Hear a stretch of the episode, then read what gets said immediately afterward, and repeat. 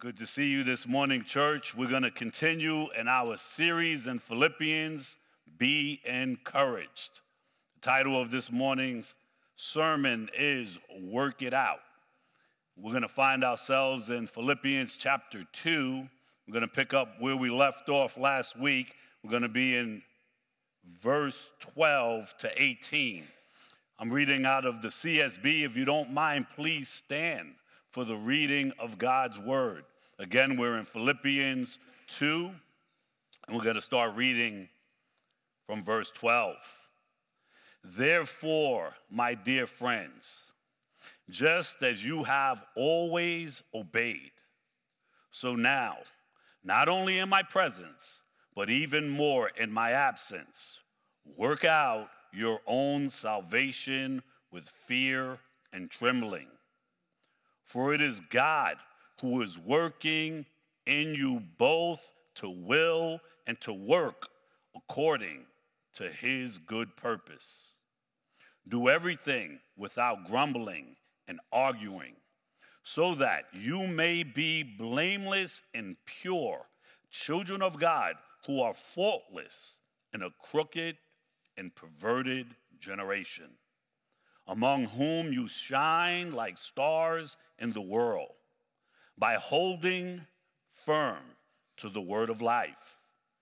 Then I can boast in the day of Christ that I didn't run or labor for nothing.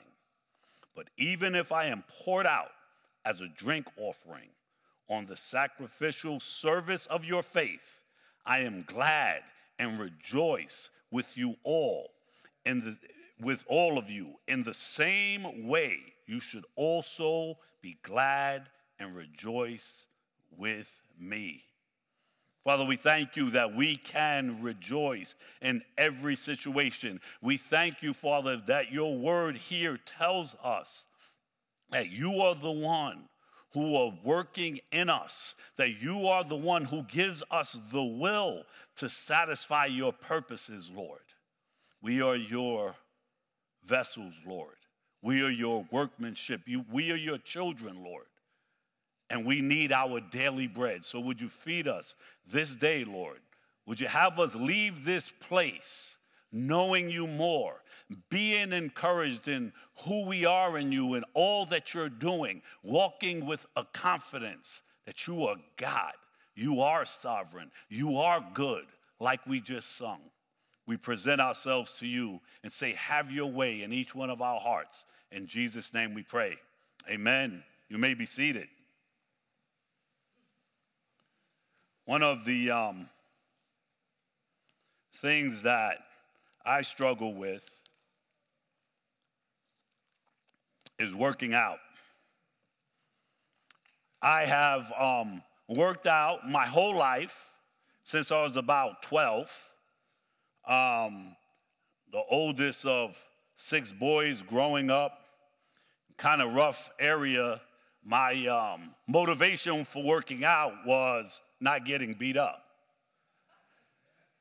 So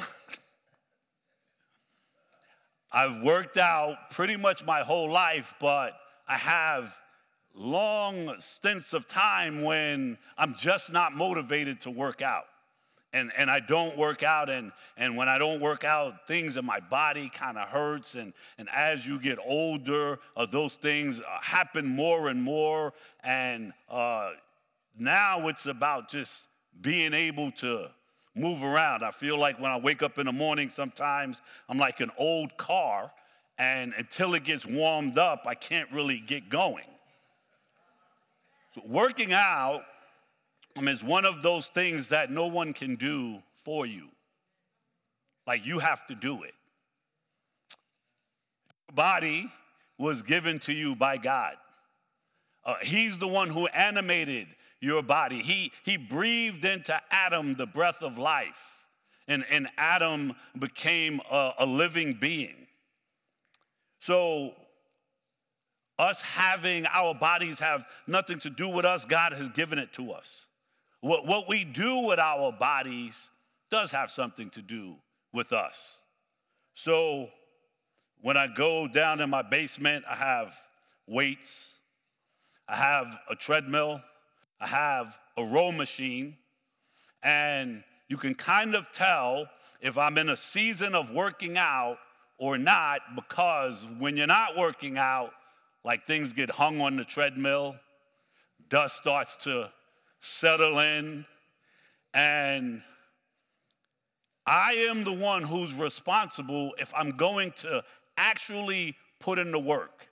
Uh, I can have all the equipment, but if I choose not to utilize that equipment, that, that's on me. Sometimes I, I think and wish, hey, I wish I could watch someone else work out and I lose weight and build muscle. But it doesn't work that way.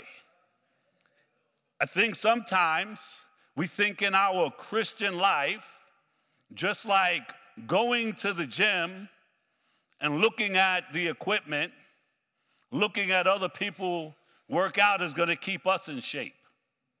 Uh, uh, us going to, to church and, and not really participating, not staying in our word, not staying in prayer, that it's going to benefit us just being in proximity. There may be some benefit to that, but it can take you but so far. Our text this morning says, Therefore, my dear friends, just as you have always obeyed, so now, not only in my presence, but even more in my absence, work out your own salvation with fear and trembling. Obedience is part of our response because we love God. Our obedience comes from our love of God. Uh, our obedience also comes from our ability to see. There was a time we had scales on our eyes, and God has removed those scales. So now we can see who God is, although not completely yet, but we know God. We have a relationship God, with God. We're experiencing what it is to walk with God. And the more we walk with God and see Him clearer and clearer, we fall more in love with Him. And, and our response to that is obedience. So, on the other hand, disobedience is due to a lack of relationship with God not, not knowing him, not trusting him, not loving him, being blind. So uh, that is why so often I say to people don't expect from the loss what they cannot produce. They're blind, they're lost, they can't see. They're slaves to sin. We, we were once slaves to sin but no more. Now we're slaves to righteousness. They are slaves to sin, and the only thing that they can do is obey their master. This text tells us to work out our salvation. What, what, what, is, what does that mean? It means um, to complete it. God has begun the work. And, and God will carry the work out to the end. Christ's work of atonement is, is finished. So, so for us, we work from the cross and we carry out the great work of sanctification by the help of the Holy Spirit. But, but we are participants in it. And, and the text here says, your own. It is each man's own work. No friend, no pastor, not even an apostle can work it for him. My wife can't do push ups and I get strong. You have to do your own work. So there is an equipping that God gives us, but there is an obligation on our part to work out our salvation. It says, work it out with fear and trembling. In other words, there needs to be sober mindedness about how important this is. We cannot be flippant about our salvation. We, we have to have a, a, a deep eagerness to obey the things of God. Because we have to remember the tremendous sacrifice that Jesus has made on our behalf and the tenderness in which he loves us and the importance of the present salvation from sin that we are no longer slaves to sin and we don't want to fall back into these bondages again. And then we have to think about what it means in our future salvation from death. Death is defeated. So we hear these things and, and, and we read these things and we agree with these things. The question becomes well, like, how do I practice these things? Last week we, we read uh, that we are to adopt the same attitude as Christ. And, and, uh, and we were talking about humility. Wouldn't it be pretentious for us to think about humility and say, adopt the same attitude, or do what he has done? It's like that in itself seems to be arrogant. But, but that's not so because uh, it is arrogant when we think we can produce those things on our own. it, it is not by imitation, but by incarnation. Galatians 2:20 says Christ lives in me. So, so in other words, yes, Jesus is the model for us to see, but we cannot imitate Christ outside of the power of the Holy Spirit. The, the, the reason we can walk these things out is because Christ lives in me. the, the Christian life, it has been said, is not a series of ups and downs, rather, a process of ins and outs. God works in us and we work out.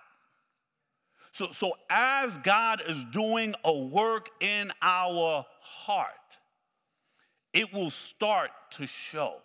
So, so he's doing something on the inside. And what needs to happen is those things will be manifested by the things we say, the things we do, and the call he has on our lives. If you just think about the different people in the Bible, if we think about Paul, after Paul's conversion, he went away for a season. And, and God did a work in his heart. And then he started that work. We think about Moses, he was on the backside of the desert for 40 years as a shepherd. God was preparing him. When we think of Joseph, who went through service, uh, slavery and, and went through the dungeon experience, when, when he came out on the other side, he was fit for God's work. God is working things in us, and then we work it out. That, that's why the Bible even speaks about um, someone being too young being a leader um, in the church because God is still molding and working. And each and every one of us, myself included, Pastor Angelo, all of us, he's still doing a work in us and he will be to the day we leave here.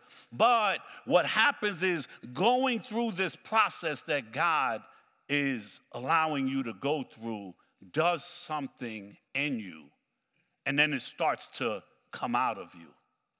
So when, when it says here to um, work out your salvation, um, this is speaking that we must cultivate the submissive mind by responding to the divine provisions God makes available to us.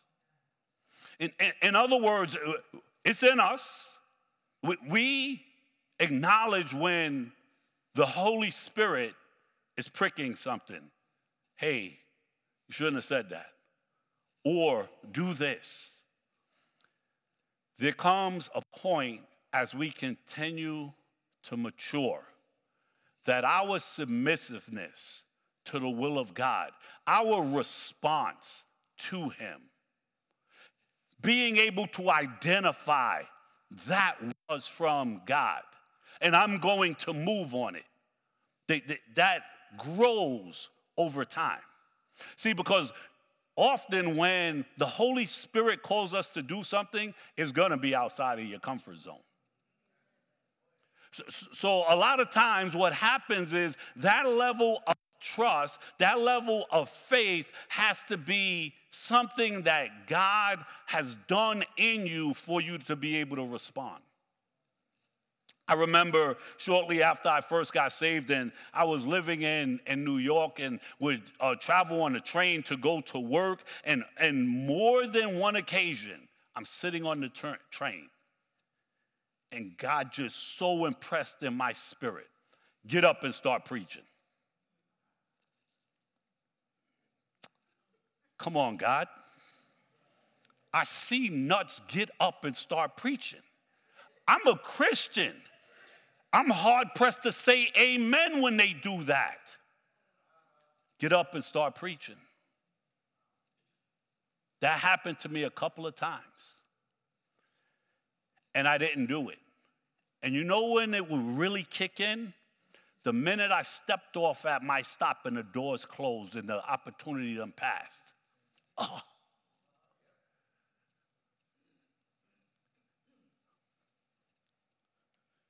That's because there was still something God was building in me to trust Him, to, to put myself out there, to, to, to say, I don't care what anyone thinks, right? Because I'm like, mm, some people on this train may know me.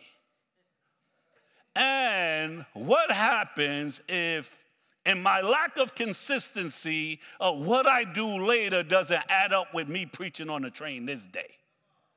or I just look like one of those nuts getting up, walking with a sign. And there is nothing wrong with that. That was in my mind at that time. I'm sure God uses things like that. God is working in us so we could work out. Here, this is speaking of a work to full completion. Let, let me give you an example what, what that looks like. If you had to work a field, God gave you a plot of land, and your neighbor could have that same plot of land. God gave it to you, identical acreage. Working out would look like plowing your field. It, it would look like pulling weeds. It, it, it would look like um, using fertilizer. You have to put in some of that work. And you would receive a great harvest. You can't produce the sun. You, you didn't bring the dirt there. You didn't determine when it was going to rain, but you were part of the process. Me- meanwhile, your neighbor having the same plot of land, it rained on his side when it rained on yours. It, the sun sh- shined on his side when it was shining on yours, but he didn't put in that level of work. He, he might get some vegetables out of it, but it's not going to be a bumper crop. It's, it's not going to be what you've um, received because you put in the work. So, what about your Christian life? There is a responsibility on our part and what God has called us to do. Being in our word, being in prayer, praising the Lord, spending time with Him. We have the same Holy Spirit. Just like um, that treadmill last home that you got your jacket thrown on, are you opening up your Bible? We, we have the same Bible. We, we have the same 24 hours in a day. So we can have the same field and reap very different harvests. The text goes on to say, For it is God who works in you both to will and to work according to his good purposes. The will to do for God does not come from the flesh. It, it can't. It, it's, it's, it's adverse to the flesh. It comes from the Spirit. So it is God who puts in us to will. And it's not in our own strength that we can produce anything that has eternal value. So even to do, and it be anything that's going to produce something that lasts, comes from God. Here it says, to work according to his good purposes. As we fall in love with God, what we realize is, God, all I want is what you want. So, so his good purposes are not going to be for the Christian something that I don't want to see come to pass. It's, it's the exact opposite. It says here, do everything without grumbling and arguing. Doing things with the wrong motive steals its value and its reward. Right? We've done things begrudgingly. Like, I'm just going to do it. It's been said that the slave may murmur, but what son will murmur? Who, while working for his father, works also for himself? Did you catch that? The, the slave complains. So sometimes when we go to work and we got to do something, even if we like our job, there's certain details on our job that we don't like to do. Or, or the way someone came across to us that day and, and telling us to do something, we didn't like it and we walking away murmuring and complaining. So as we're working out our salvation as God is working in us both to willing to do everything we do, it must not be with grumbling and arguing, with complaining, because while we're working for our Father, we're working for ourselves. We're part of His kingdom. We're working for the kingdom. It says, so that you may be blameless and pure, children of God, who are faultless in a crooked and perverted generation, among whom you shine like stars in the world. That term, blameless and pure, literally means unmixed. It, it, it means unmixed. That, that, that you're not in the world and engaged in all of these things and then also having one foot in the church. Pure means only this, not a mixture of anything. in this crooked and perverted generation.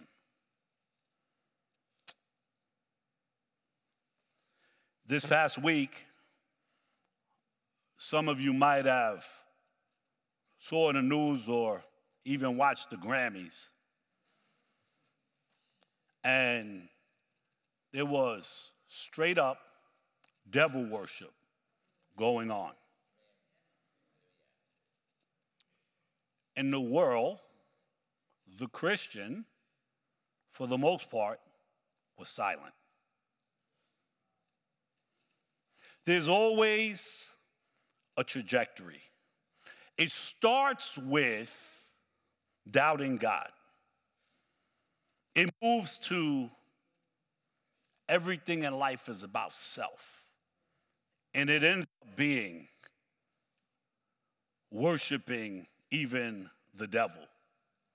I remember hearing this comedian one time, and he's like, You know, I'm not the most religious guy, but I think it would really be pushing the limits to worship the devil.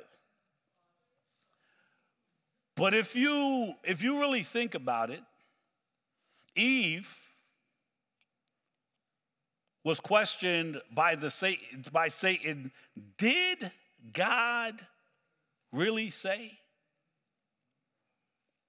And, and it went from that to Jesus being in the wilderness and the devil saying to him, Worship me, and I'll give you this whole world. It, it, it moves from one place to another. We have to, we have to pray for this world and where our influence is. We have to speak words of life. The Bible tells us, For what will it profit a man if he gains the whole world and loses his own soul? Or what will a man give in exchange for his soul?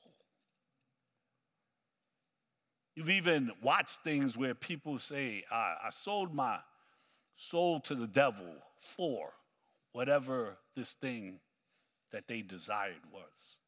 When you, when you, when you watch something like that,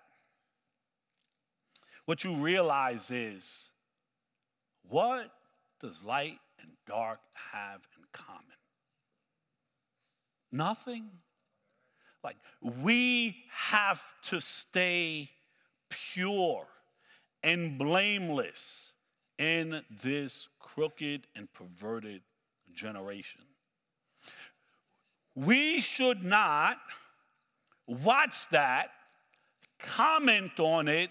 Wow, I can't believe this is going on, but we're still like intaking these things, not saying anything while they are broadcasting wickedness. That, that shouldn't happen.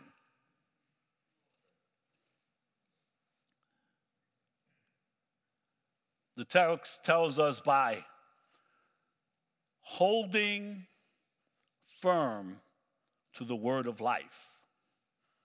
says, so that you may be blameless and pure children of God who are faultless in a crooked and perverted generation, among whom you shine like stars in the world. You shining like a star. That word uh, for light there is luminaries.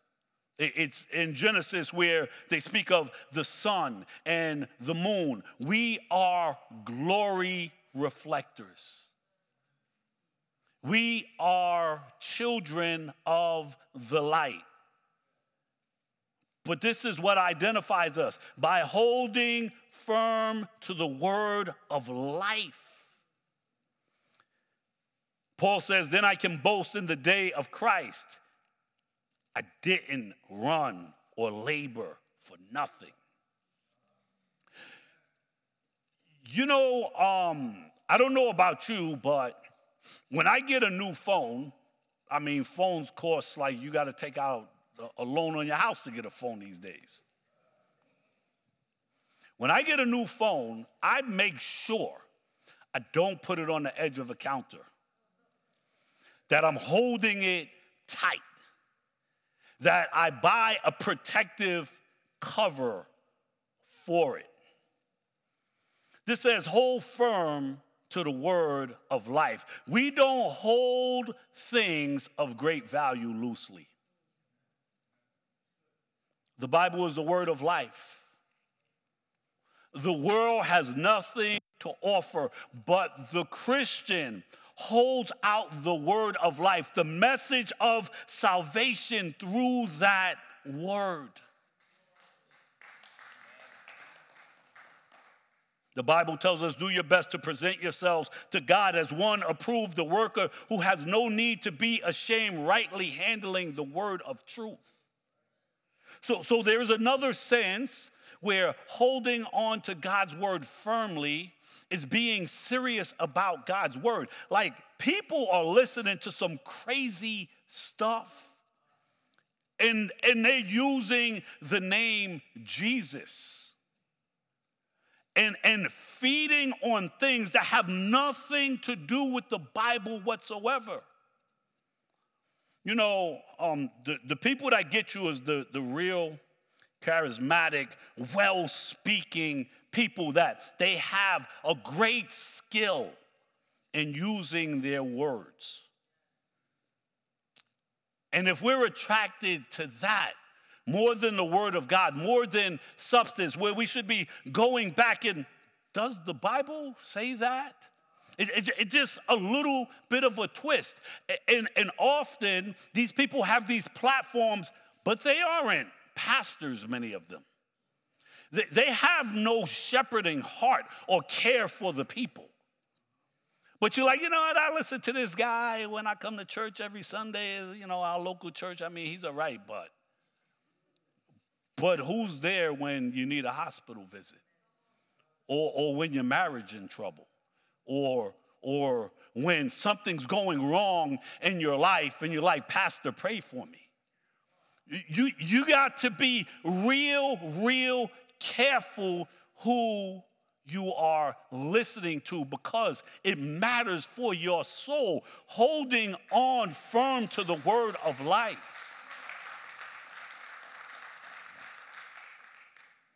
The Bible tells us, and we also thank God constantly for this that when you receive the word of God, which you've heard from us, you accepted it not as the word of men, but as what it really is the word of God, which is at work in you, believers.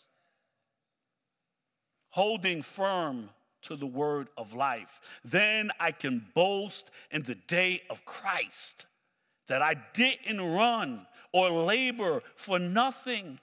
What, what, what is the day of Christ? That's what we were talking about in Bible study on Friday. It refers to the, the future fulfillment when God's wrath is going to be poured out on unbelievers.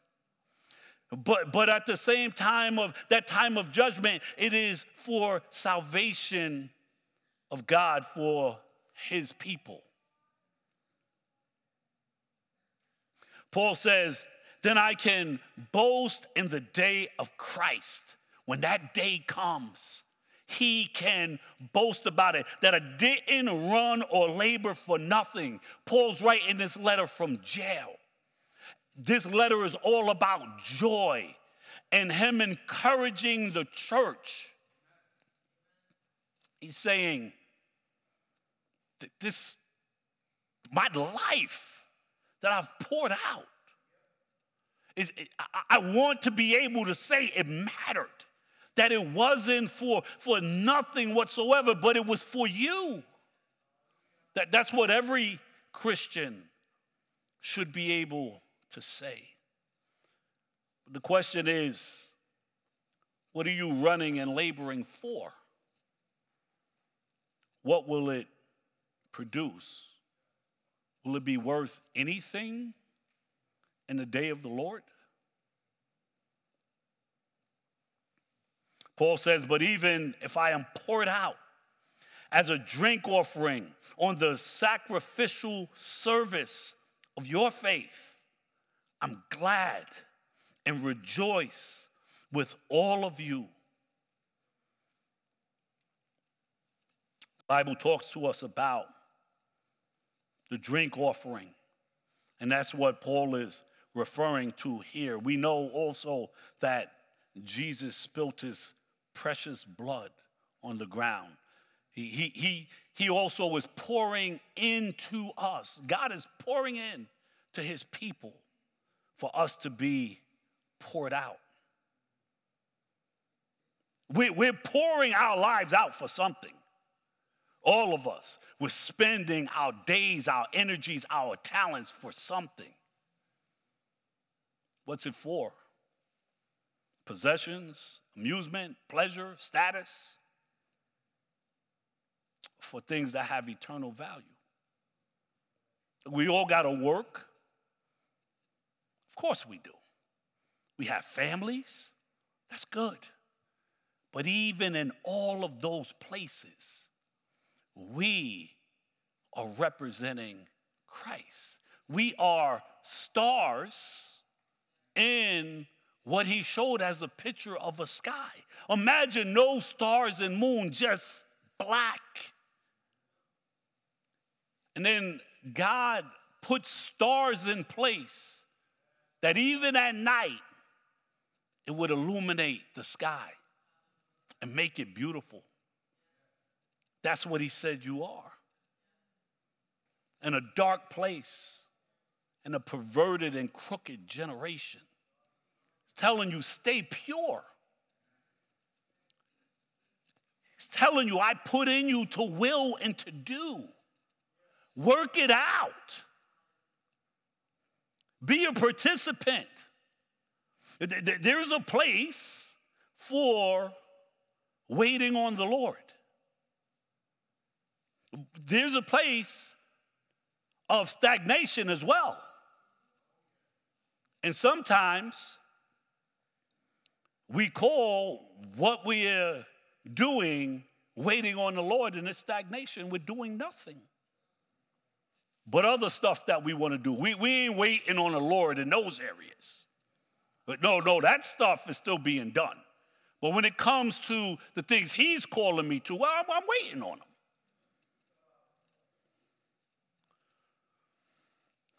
Paul here talks about this sacrificial service. It was poured out for others. The apostles were poured out for others. Christ was poured out for others. Christian, you're to be poured out for others. And look what it says here in the same way, you should also be glad and rejoice with me. There is a great joy for the Christian to be poured out. You can come up, worship team. Galatians 2:20 says, "I've been crucified with Christ. It is no longer I who live, but Christ who lives in me. And the life I now live in the flesh, I live by faith in the Son of God, who loved me and gave himself for me. We read a couple of weeks ago in Philippians 2, 3, and 4 do nothing, nothing from selfish ambition or conceit, but in humility, count others more significant than yourselves. Let each of you look not only to his own interests, but also to the interests of others. Romans 12, 1 tells us, I appeal to you, therefore, brothers, by the mercies of God to present your bodies as a living sacrifice, holy, which means separated, acceptable to God. Imagine that we would be acceptable to God, which is your spiritual worship. Coming to church, singing a song, reading your Bible, All of those things are good and it's a part of spiritual worship, but your true spiritual worship is this living a life of sacrifice, a holy life, acceptable to God. It looks like something and it involves others. John 12, 25 says, Whoever loves his life loses it. And whoever hates his life in this world will keep it for eternal life.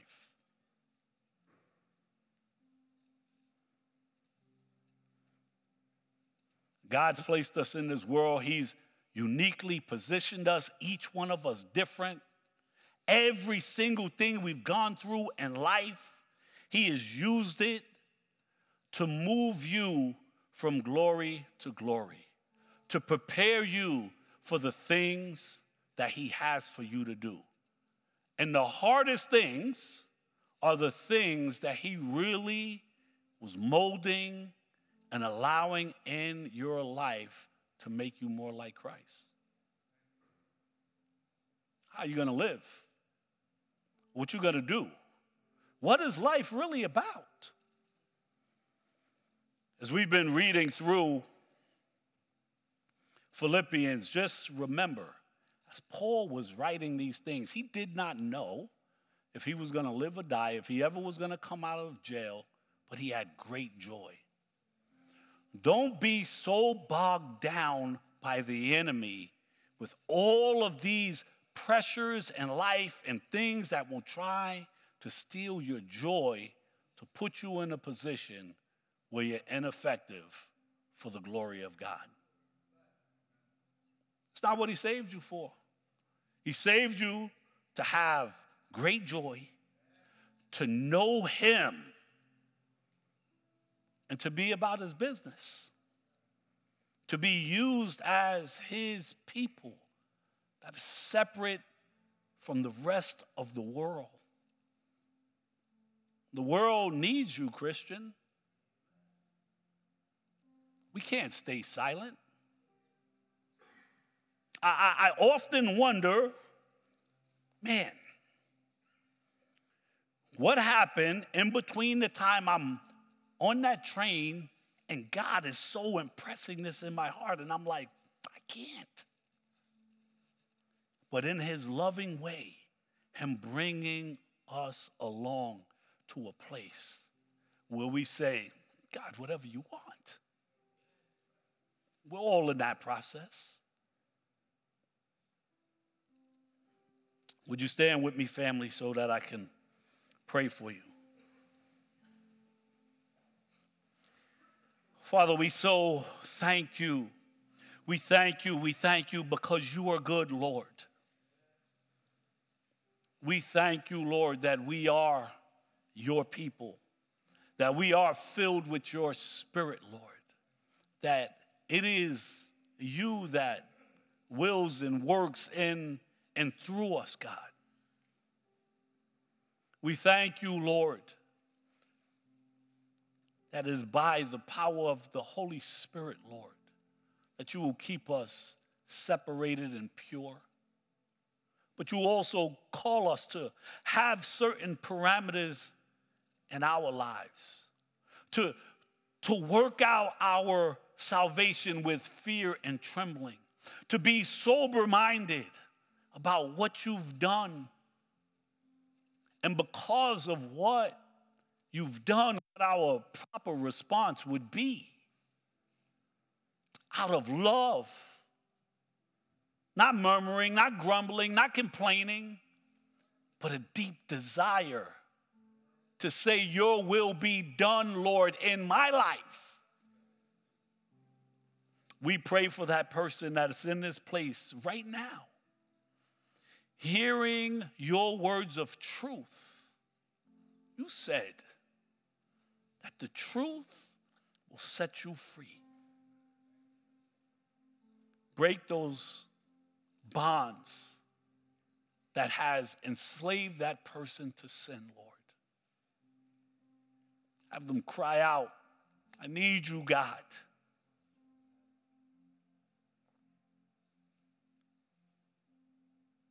Could have been here one day or 20 years.